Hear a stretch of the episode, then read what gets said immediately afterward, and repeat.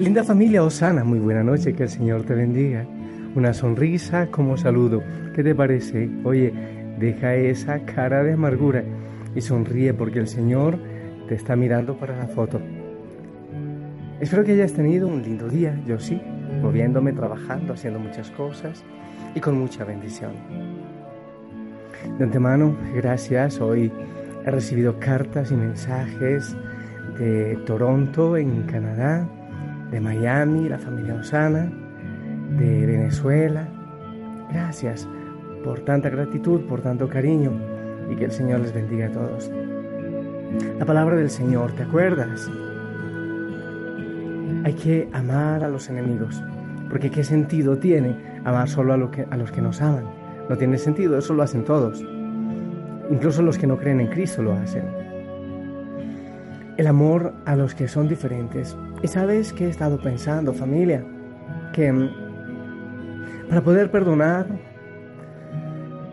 para poder amar a aquellos que nos viran el hígado, como decimos, necesitamos no esperar tanto de las otras personas. ¿Por qué nos cae mal una persona o la otra? ¿Por qué nos dañamos la vida con una persona o con otra? Porque esperamos. Porque siempre espero que mi esposa actúe así, que mis hijos actúen así, que mi suegra, que mi mamá, que mis amigos actúen así. Esperamos mucho en vez de aceptar y disfrutar. Cuando aprendemos a aceptar a la otra persona, diferente como yo, que no tenga que pensar como yo, es mucho más fácil. Se puede vivir en mucha más armonía. En 1 Corintios del 13, capítulo 13, del 1 al 7, dice, y si yo hablase lenguas humanas y angélicas y no tengo amor, vengo a ser como metal que resuena o címbalo que retiñe. Y si tuviese profecía y entendiese todos los misterios de toda ciencia, y si tuviese toda la fe, de tal manera que trasladase los montes, pero no tengo amor, nada soy. Y si repartiese todos mis bienes para dar de comer a los pobres, y si entregase mi cuerpo para ser quemado y no tengo amor, de nada me sirve. El amor es sufrido, es benigno, el amor no tiene envidia, el amor no es jactancioso, no se envanece, no hace nada indebido, no busca lo suyo, no se irrita, no guarda rencor, no se goza de la injusticia, más se goza de la verdad. Todo lo sufre, todo lo cree, todo lo espera, todo lo soporta. Eso dice San Pablo en la carta a los Corintios. Y hoy decíamos que en definitiva lo que el Señor nos pide es amar, es repartir amor, es regar amor, sonreír y amar a pesar de las diferencias, a pesar de lo que ocurra.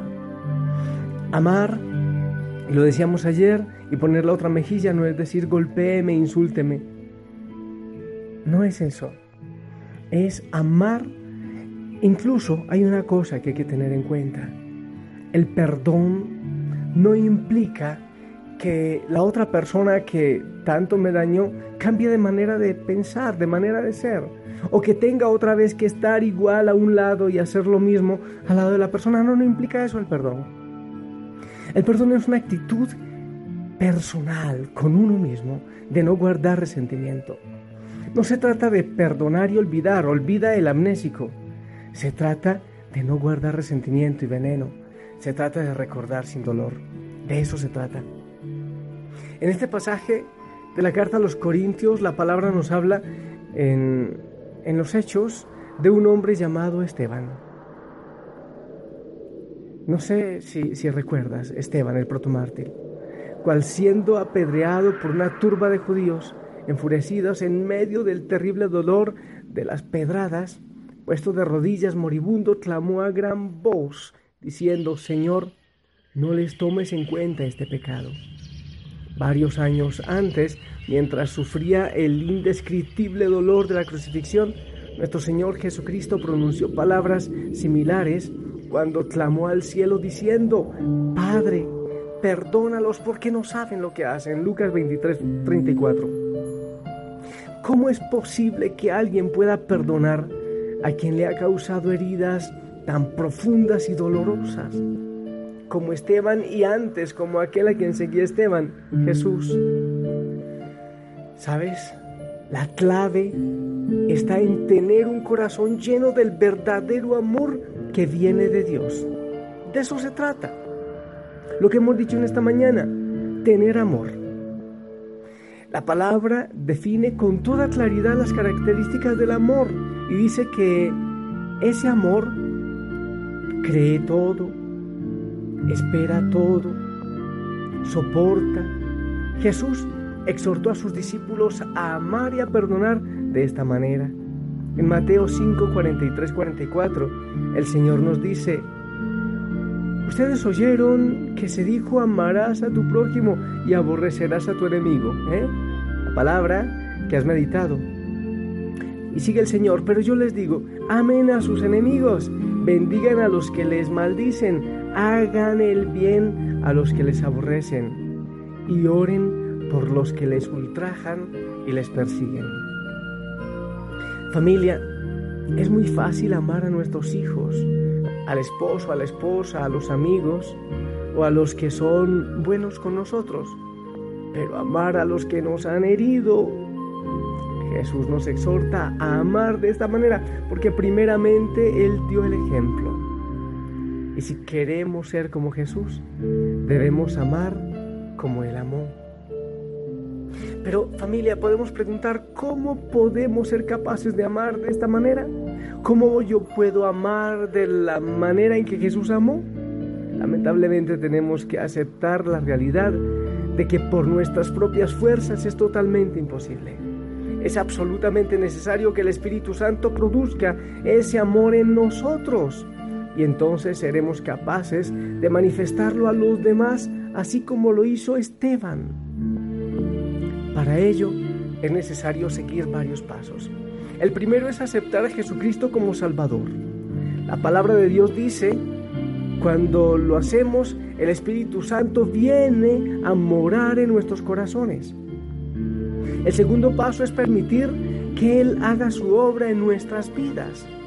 Esto se consigue estableciendo una íntima comunión con Dios por medio de la palabra, de la lectura, de la oración, día tras día, de la Eucaristía, de los sacramentos meditar, esforzarnos en poner en práctica lo que dice la palabra en todo momento, en, en toda oportunidad. Así, poco a poco el Espíritu Santo irá produciendo su fruto de amor y misericordia en nuestras vidas, según nos dice Gálatas 5, 22, 23. Solo entonces podremos tener el amor de Dios en nuestros corazones y transmitirlo a los que nos rodean no hay otra manera. Configurarse con Cristo, como decía Pablo. Ya no soy yo, es Cristo quien vive en mí. Estos días lo leímos, lo meditamos. La humanidad está muy necesitada del amor de Dios. Tú y yo también. Toda la familia Osana. Si queremos ver un mundo mejor, el cambio tiene que empezar en cada uno de nosotros, en ti. No esperes que cambie esa persona, no esperes en el otro. Cambia, transforma, mejora tú. Y si tú lo haces, lo hará la familia. Y luego los vecinos y los compañeros de trabajo y todos los que están en nuestro alrededor. El amor es tan importante en la vida del ser humano que el apóstol San Juan afirma, el que no ama no ha conocido a Dios porque Dios es amor, dice primera de Juan 4.8. Y Jesús dice en Juan 13.35, en esto conocerán todos que son mis discípulos si tuvieran amor los unos por los otros. Jesús nos ofrece su amor y su ayuda. No rechacemos tan precioso regalo. Aceptemos ese amor grande del Señor Jesucristo, pero debemos acercarnos a su palabra ¿Por qué tenemos que cargar tanto resentimiento, tanto odio, tanta cosa que nos impide ser felices? ¿Por qué estar esperando siempre que el otro actúe? Yo perdono, pero si el otro viene, oye, pero eres tú quien necesita la paz en tu corazón. No tengas que, que estar esperando siempre en el otro, en lo que el otro actúe. anda tú, no esperes, limpia tu corazón. Tú no tienes la culpa de que otros te detesten. Tú no te angusties por eso. Empieza a perdonar, a limpiar tu corazón. Y a ti, amado Padre, te pedimos que nos ayudes a que esto sea una verdad en nuestra vida. Te pedimos, amado Jesús, que en este momento, trayendo nosotros a nuestra mente y a nuestro corazón, aquellas personas a quienes no amamos, podamos perdonarles de corazón. A ti te invito, trae a esas personas y dile en nombre de Cristo, yo te perdono y que el Señor me dé la sabiduría para entenderte.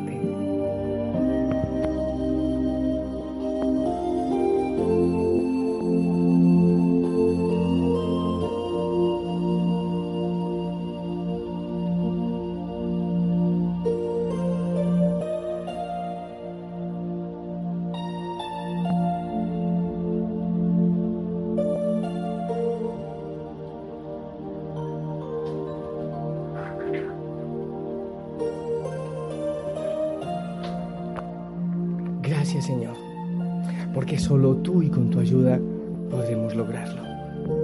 Gracias Señor aún por los momentos difíciles.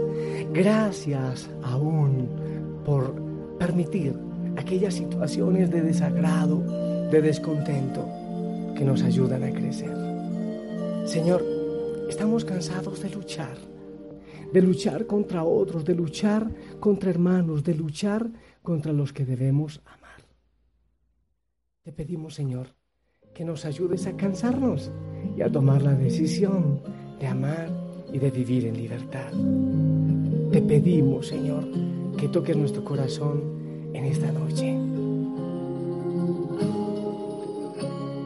Ya no quiero luchar, ya no quiero pelear Hago a un lado las armas en las que confiaba y te dejo ganar. Me ha vencido tu amor y tu buen corazón.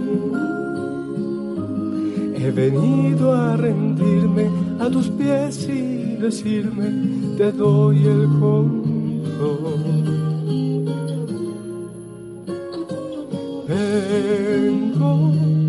Hasta la cruz a rendirme.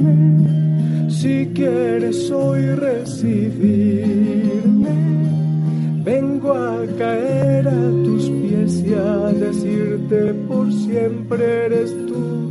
Mi Señor, hoy te entrego las riendas de mi corazón.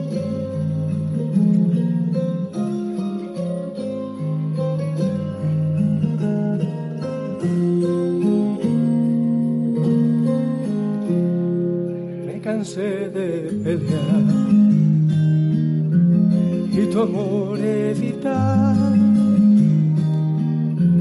Me di cuenta que pierdo si gano esta lucha contra la verdad.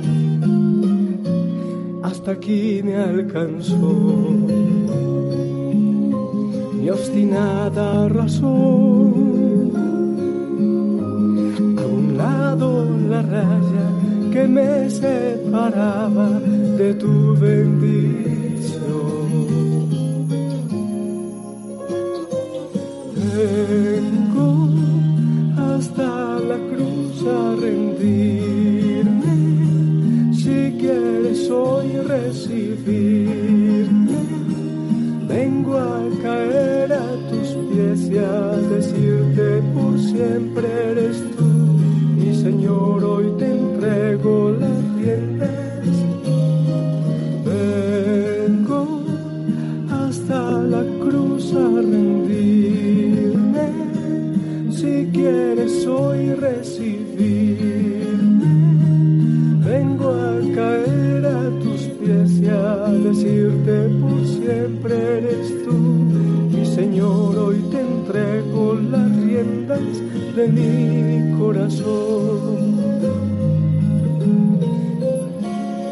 Bendito sea Señor.